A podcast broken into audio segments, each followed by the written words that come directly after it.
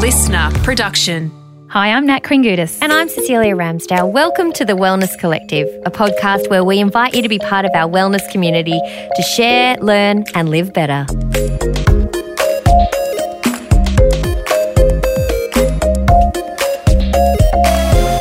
We're very excited for this next episode of the Wellness Collective with Simon Hill, who is a fellow podcaster, but also a qualified nutritionist and physiotherapist, and has a new book called The Proof is in the Plants How the Science Shows Plant Based Diets Could Save Your Life. We talk about nutrition, obviously, and how you can add more plants to your plate no matter what your nutrition looks like.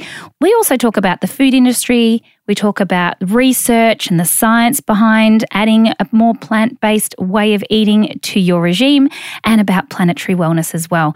We do hope you enjoy this next episode of The Wellness Collective. Always love that that awkward silence at the beginning of a podcast where you're like, "What are you going to say? So what are you going to say?" Thinking sigh. My husband said to me the other day, You sigh a lot. I'm like, Yeah, I. It's just my thinking. Mm. But it's funny because I remember my mum sighing a lot and going, Oh, what's she sighing about? What's the matter? Nothing's the oh, matter. dear. Just Oh. processing life, you know. Hey, I have a question for you. Please. Over the course of, you know, you're not that many years on this planet, but enough. Nah, I've got plenty to go.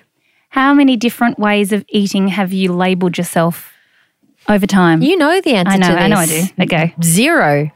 I don't, I'm not into diets. It's not my thing. Well, it's not about being a diet, but I think we fall into a trap of putting things in a label. We have to label everything, whether it's a condition, Mm, whether it's. Can help though. I mean, labels. Are, it's interesting you say I that. I think it helps. I think it can help. It depends on the situation. If you think about, I mean, lots of kids have got labels these days. And I have thought about that in terms of kids. Like if your kid's labeled dyslexic or autistic or whatever, whatever the label is, annoying. um, Right. it can, but I think it can be helpful because it means you can then put things in place that can facilitate a better arrangement for whatever that label means. Right. Well, I think the problem is we embody the label rather than. Just Oh, well, that can happen yeah, too. Yeah. Yeah, yeah. And so we're not really here to talk about labels, but I was asthmatic and then I was bad at running on account of my asthma. So maybe that's my label. well, look, the reason that I want to talk about that, I'm going to welcome our guest today, Yeah. who is the host of Plant Proof, an amazing podcast, Mm-hmm. nutritionist and physiotherapist, Simon Hill. I've known Simon for a very long time, and I'm really excited to welcome him to the podcast today. Hi, Simon. Hi, guys. Thank you very much for having me. Big honor to be here with you. Yeah, but the reason that I was starting with that introduction is that Simon, as long as I've known you, it's only in more recent times that you've started being more vocal in talking about plant based eating. Mm-hmm. And have you always eaten this way? And is it a label? Like, is a plant based diet a label? It's a great question. I technically don't use it as a label, but more of a framework of a manner of eating that kind of describes a set of characteristics. And we do, I guess, have a thirst for labels and absolutes and black and whites. and, you know, I try in, in the book to explain that the science is not black and white and there is a lot of nuance. So I guess you could call a plant based diet a label, but how I describe it in the book is that in actual fact, plant based itself refers to a number of different labels. It could be a Mediterranean diet, it could be a, Yum. a, a DASH diet, or a pescatarian diet, or a vegetarian diet, or it could be a diet that is plant exclusive. So it is more of a framework. And, you know, what I hope to sort of show in the book is that there are a number of ways to achieve a healthy, optimal diet.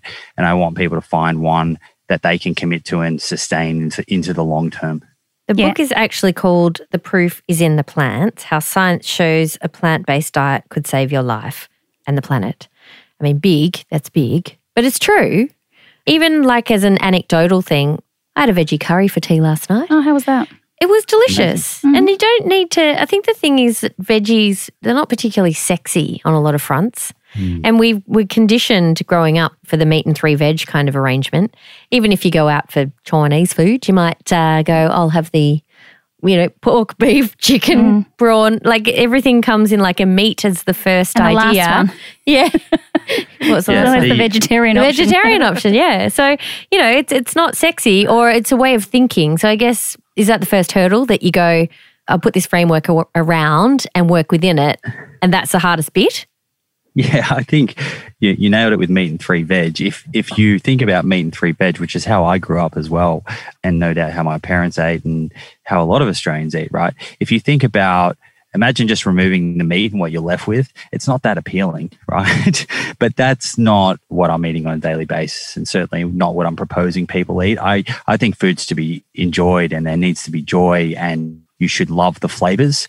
So I don't want people to think that they're left with carrot and beans. There's a lot more to plant based eating, and you can actually make it very flavorful and very, very fun and enjoyable. Yeah, I love this discussion, and I it was kind of a bit of a leading question. I was hoping that I, I kind of figured that's what we were going to talk about because it can mean it, variations of so many things, and also working out what's right for you, which is can be difficult, but you've got a lot of science in the book, which I really want to talk about because I think there are a lot of people, especially health providers, experts, even specialists and scientists, that are potentially, according to what you're suggesting, interpreting the science incorrectly. And I mean, that's a big topic, but I want to understand in your research, how did you, how did this rabbit hole, you've obviously gone down a rabbit hole. Where did that start? I guess top line, if we look at, say, the American College of Cardiology or the latest endocrinology guidelines or the American Cancer Society, all of these major leading guidelines are advocating for plant based dietary patterns. So, what, what I'm bringing to the table is not something left field. It is, it's, Yeah, it's yeah. in the consensus papers. But you're right that there is some misinterpretation and there is some confusion. And the first part of my book is on sources of confusion.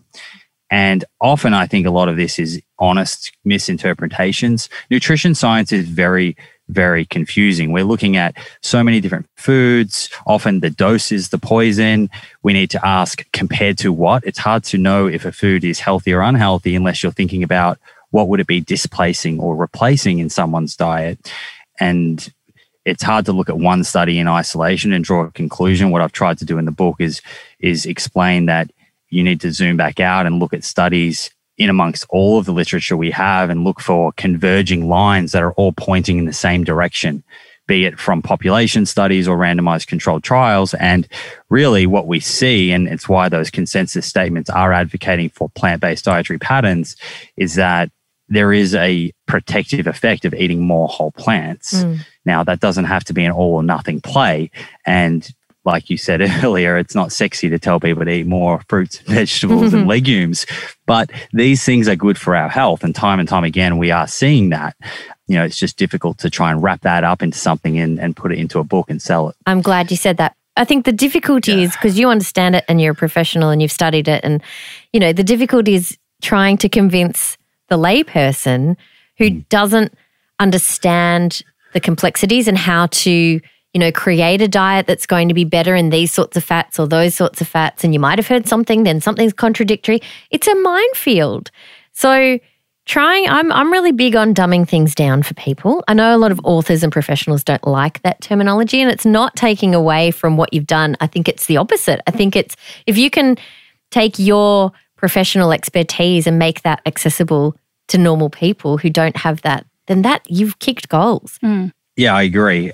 And I, I also think though, be, back to what Nat said, there is so much, there's so many different opinions out Yeah. there, right? So I almost felt like originally when I was writing the book, to use your word, I dumped it down a lot. Good. But I got to the draft and I realized that I'm just going to be adding to the confusion because I'm not actually teaching people why what I'm saying is actually the the conclusions you come to when you Yeah, look at right. science. Perfect. So I actually tried to make it still very accessible, but give people the information that hopefully immunizes them a little bit against misinformation. Yep. So that next time they see a crazy headline or whatever, they don't feel derailed Mm. and they don't feel like, you know, the fact they're eating legumes is going to harm their health, for example. It's things like so that. frustrating, isn't it? That one headline can do so much damage because people just go, But, but also, oh, that's real. Yeah, yeah, but that sounds better. Like, Yeah. you mean I don't have to do that? I think people hold The on to that work. because uh, how often, for me, a patient will be like, does it really matter? It's like, it's Mm. it really matters. Like, you know, food is going to take you one of two directions. Mm. And I think we forget that it's either going to support your health or it's not. There's nothing. There's nothing in between. So one question I do have when it comes to this, and you've talked a lot about carbohydrate and fats, hmm. but what about protein? Yes, hmm. that's the biggest issue, I think, for me as a non vegetarian person and a person with very fussy children.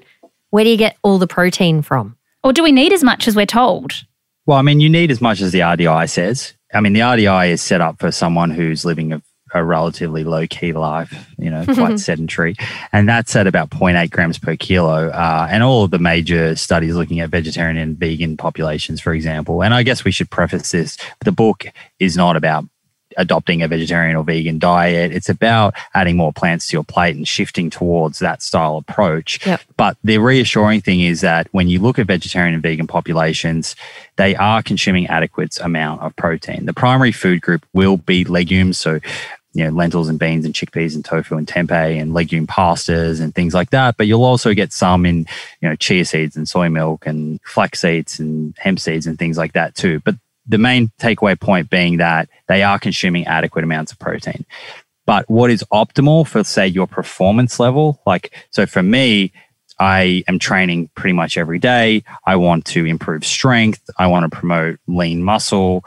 When I shifted to this dietary pattern, it wasn't enough for me to think, okay, I'm going to reduce my risk of, of chronic disease. I didn't want to sacrifice my well being and performance today. You know, I'm 92 kilos and I can consume adequate amounts of, of protein to fuel my athletic endeavors. Um, I so suppose it doesn't really it- matter too if you have too many. if you have too much protein. Yeah. The only downside of, of having too much protein, probably, unless you have kidney disease, otherwise, is that it can start to crowd out other food groups. But yeah, you're right. I, I work with some people who are consuming two, 2.5 grams per kilogram, and that seems to work best for them.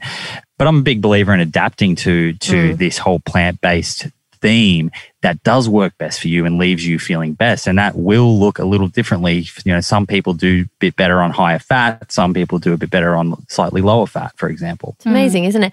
We um, renovated our house a couple of years ago, and our builders both were vegan. And I loved watching them because I was like, these guys have got energy and they worked their butts off. You there was a lot of didn't know what to banana feed them, did you? yeah, I made them a vegan cake first off, and I was like, never doing that again.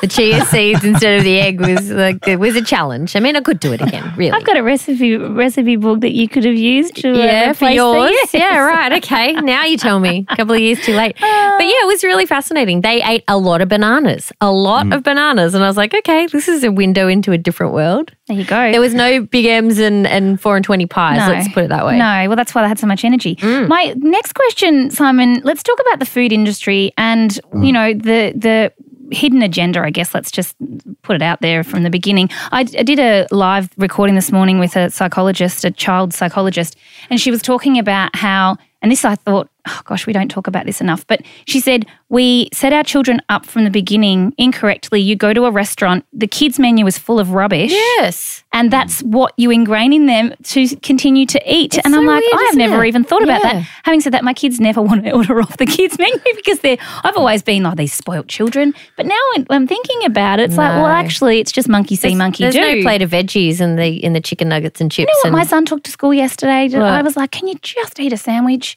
He, and now I'm going to sound like I'm bragging, and I'm not because he doesn't eat all the time like this, but he insisted on having a thermos of corn and broccoli. Aw, like- yum. And here I am. I was getting frustrated and I put it on Instagram and had a whinge. And someone texted me and said, Excuse me, can you take that back? Because I would love for my child to take that to school. I'm like, Okay, I'm sorry.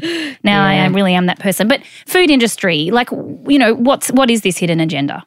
Well, I mean, they the, the food industry shapes our environment. Everything from the foods that are showing up on our shelves and the way that they're more likely to be on sale than than healthy foods, to the you know sponsorship of you know sporting organizations that that kids are are watching and players that they idolize.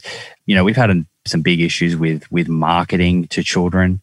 You know, Mm. ultra processed foods being marketed to children in Australia, and there is some regulation on that that's that's been coming through, but it's self regulated by the industry itself. So often, what you think is going to happen does not end up happening, and and we have actual peer reviewed science showing that those regulations are not doing a good enough job. You know, in Australia today. 42% of the average person's calories come from ultra processed foods. Wow. So That's difficult a lot though. of calories. You know what's interesting? You say this when you talk about sporting. My husband, for work reasons, often or has been in the past in the change rooms after the players have often finished at, say, the MCG. Mm. And he says to me, he's like, they always have either Subway, pizza, or, and he's like, yeah, he's like, there's some science behind this. I said, no, it's called sponsorship. It's not science. But he's like, no, but why do all these athletes, in, they seem to have this, what I would just, in inverted commas, junk meal after a game. And I said, well, it's got, I don't think it's got anything to Convenience, I do with think, is probably performance. a big part of it, But this right? Mm. is, like you said, it's sponsorship. It's what's, and if this is what also, it- you know, broadcasting back to a room after a football game, you've got pizzas on the table or whatever. We see that as consumers and go, oh, that's what you're supposed to have after you, you know, Exactly. have a high level performance game or whatever. Yeah, and it's what our kids see. Yes. You know, it's what they they grow up thinking is the normal way to eat. You know, I, I knew I know growing up, uh, you know, in Melbourne myself, you know, and going to all of the footy games and idolizing those players, that definitely impacted me and my food choices for sure. Mm. I think also too, it's about convenience. Like I just said, like we went on a road trip just recently, and trying to feed yourself Mm. on a road trip is really hard Mm. because you've got you know the fast food outlets, but apart from that, there's not much unless you pack a sandwich and Make take it everyone fast. just make This them is probably going to have a trip and we're fasting until we get there. well, you know what's interesting though? I think that's another interesting thing because when I travel, I don't, I, I fast. I mean, just by the nature of how I feel. Mm. And I don't generally eat. And, you know, on an, especially on an aeroplane, I'm like, "Mm, oh, that food is often, Oh my god, I love airplane food. oh my goodness. It's like, Don't worry, it's never going to happen again, so I won't worry about it. but anyway, the point is, you know, being able to go without food and still be fueled and people being fascinated by that, which is another whole conversation. But I think it's interesting that we also have these ideas in our head that we have to eat at certain times and certain things for mm. certain, you know, and it's, I don't know, we've, I feel like we might have it a bit, bit backwards. So our priorities and we're conditioned to look forward to that fast junk food on the highway, but arguably it's just as convenient to pull an apple out of your bag mm. instead of pulling in and, and getting the hash brown and McMuffin. Yeah. And Cecelia is showing everyone, but I don't know that you actually Just see grabbed my, that. see my nuts. Yeah. um, but the foods as well, like the the ultra processed foods that that are accounting for 42% of the average Australian's calories, it's not just that they're on the shelf, it's that they're actually being formulated, created to make them hyper palatable and they're irresistible. And nature, it really can't compete when you mm. have these hyper palatable foods in our life. And if you go back, I guess, to ancestral times, it really made sense for us, Homo erectus, to gorge out on calorie dense, hyper palatable foods because it was a time of food scarcity and famine could be around the corner. Like, let's pack on the calories and make sure we can survive through. Whereas today, we're, we're in this a completely different environment, but we have the same biology. And that biology is being exploited a bit by these foods that are created to get that bliss point. So mm. when they everything from the way they crack and the sound to the initial taste as they hit our tongue, everything is designed for us to overconsume them. And you know, there are great studies. There's a really good study, really interesting study that came out a year ago that a guy called Kevin Hall, and this is not going to get too sciencey, so don't worry. He does research on metabolism and, and weight gain and weight loss, and he wanted to look at ultra processed foods versus processed foods. He wanted to do it and bring people in to a hospital setting so he could track every single thing that they ate. And so he created two diets the processed food diet and the unprocessed food diet. He matched them for fiber, protein, carbohydrates, fat, sugar, salt, everything. He literally matched them. And he had people eat one diet for two weeks and then the other diet for two weeks. When people ate the ultra processed food diet, every day they consumed 500 calories on average more. 500 calories more for the same level of satiety. So these foods require we have to eat more calories from these ultra processed foods in order to feel just as full, just as satisfied. And that's dangerous when we live in an environment where they're just so readily available.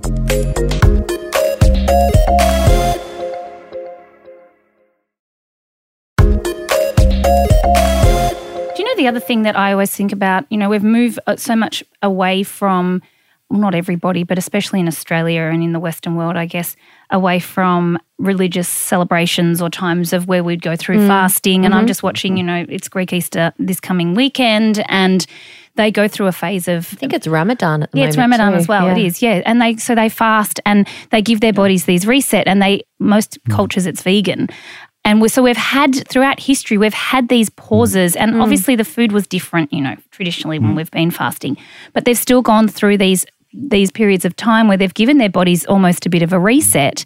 And so it's interesting. I think part of the challenge also is that we've moved away from that. Yeah. We don't invest in that as much. And I said to so many of our Greek friends, Are you fasting? And nah, I'm not doing that. Why would I do that? And there's always a mm. reason why you can't. Nah, I got my period. I don't fast when I got my period. Like, I'm like, these people just now make the rules as they go. Whereas once upon a time, this was very much part of their community mm. and people coming together to eat and Yep. support each other. And we just don't have that anymore.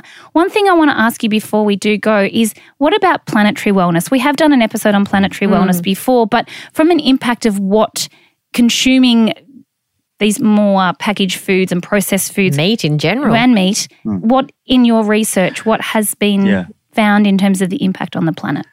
I think this is probably as conclusive as it gets. And, and there is so much science now, an overwhelming amount. And the consensus really is that a shift towards a, a plant predominant or a plant exclusive diet, if that's the right thing for you, is considered by these leading environmental scientists as the cheapest, fastest, uh, easiest, and most effective action that can be taken on a personal level to help mitigate climate change, which is the, the rising temperature of our environment, and to restore biodiversity and and save fresh water as well. So that is a very consistent finding from large amounts of research. And when you when you do compare animal foods to plant foods, the plant foods use drastically less resources. So it's an added benefit of adding more whole plants to your diet is that your environmental footprint will reduce. And and I'm a big believer, and I say this in the book,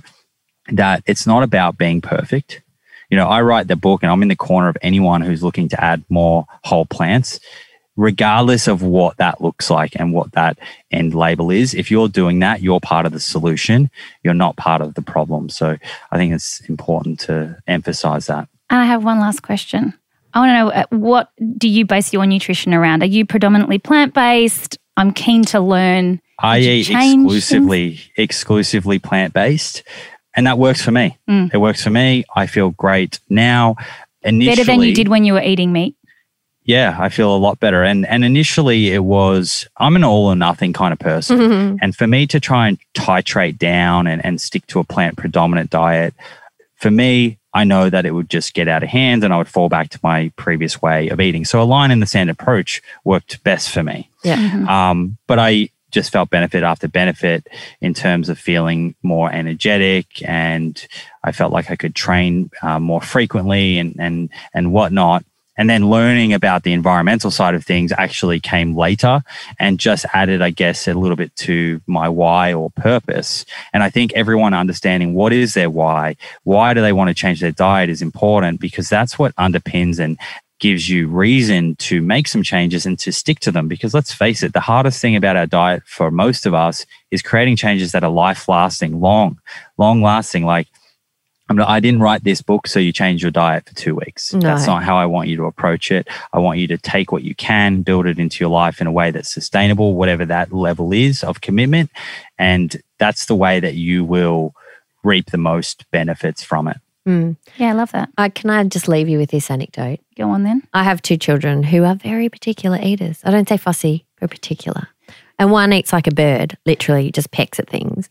And interestingly, well, two things. I took her to see a, a dietitian just recently, and she was quite helpful. And then I was talking to a friend of mine who had to take her daughter, who's the same age, to the dietitian because she eats like five servings of things. Oh, yes. So it's like the complete either end of the spectrum. So as an adult, you can make these choices, but trying to do it on behalf of children is like a whole other minefield. But so my birdie Eater came home from school the other day and she said, It's not fair. Everyone in my class had McDonald's for tea on the holidays and we didn't have it. And oh, and the tears. And I was like, I guarantee you, not every child in your class had no, one in- McDonald's. my no, wouldn't have had it. maybe a handful. My children think that McDonald's honestly- has pancakes. Oh God! But honestly, don't I was like, you know, you just really, if this is the biggest issue in your life, I think Yeah, so you funny, need to. Yeah. I, I, I did experience that in the holidays. I had my niece and nephew staying with us, Mm. and they ate like triple what my children would ordinarily Oh, eat. I weird, isn't what it? Who are on you? Yeah. And also, this is kind of expensive. yeah, yeah. It's actually I said to my sister, "Jeepers, they eat a lot," and she was Mm. like, "Yeah, they do." I'm like, my children, I don't wouldn't expect. I don't think they don't eat anything, but they certainly don't eat as much There you as go. others. So The you know, they're all variables. different. They're all Mm. different. Simon, thank you so much for this conversation. And thank you for bringing the science. I am a firm believer of science, and I do like it to be interpreted by people who understand it. So Yes. thank you. Yes, awesome. You're welcome. Um, assuming everyone can find your book in all good bookstores, and they can also check Even the out. crappy ones, yeah. we like to say that. or bookstores. Every every bookstore. They're all and your podcast, Plant Proof. Yes, I got yes, the title please. right. Yeah, Uh, good. if, if you want to learn more about this, then um, come over. We'd love to have you and find me on social media at plant underscore proof. Ask me any questions. I'm pretty active on there. Always happy to help out where I can. and before Awesome. you go, plant proof. What do you think about the benefits of plants when you're not eating them? Because I love getting out in my garden and just pottering. the, the soil, Oh, I all of think- that exposure I, I think that's a great way to connect to nature, Mm. um, which may even give you more meaning and, and purpose to want to look after our environment. So I encourage everyone to get out into nature and uh, explore it in whatever way it, Go and talk it to is. your trees. Yeah. Go and talk to them. They have such wisdom. I'm don't, I think I'm crazy. I'm like, I'm just talking to the lemon Potter, tree. Potter around the garden, pulling out. I like to just pull out weeds. You know, actually, my favorite thing to do. This is a really crazy cat lady thing. Yeah. So I've got some plants that you know reseed themselves. So I pull out the tiny little reseeded plant and then I poke it in the soil oh, somewhere good else and give it a second go. Give it another another life. You are the best. Thank you, Simon. We will let, we will let you go. Thank, Thank you. you. Enjoy your lunch. Bye, Thanks. guys. Oh, we will. Hopefully, it'll be fried. Bye. Bye. You know, it's very funny that we've had Simon on, and I've, as of late, been a little bit more motivated into looking into shifting and eliminating. I, I love meat, but I just don't feel good when I eat it. It's interesting. Well, I think it's the amount that you eat. If I you don't eat much. but I if you don't- but if you plan out the week, Mm. it can be easy to just fall into make it make it make- make it- motivated to- Oh, well, it's good. Good for you. Yes, yes. Yeah. You know, the other thing that I've discovered um, in Melbourne is there's some amazing Mm. plant based restaurants that, Mm. that you would not even think, oh gosh, I'm missing out. Even some old school ones Mhm. like Veg Out. There's Yes. this, like you know, what, I think Yes. it's in St Kilda. Anyway, that's a bit local. No one wants yeah, to no, hear no, no, about but they, they are around. So They're- I get. I mean, you know, Anything with a curry sauce on it. Oh, yes. Bit of tofu, a couple Speaking of of carrots, which- bit of sweet potato. Mm-mm, curry. lunch is calling. I know, I'm hungry. anyway, hey, um, thank you, Simon. Thank you, Natalie. Oh, thank you, Ball welcome. Boys. Thank you. oh dear. Until next time, Oh, we dear. hope this episode of The Wellness Collective has left you feeling Happier healthier. and better.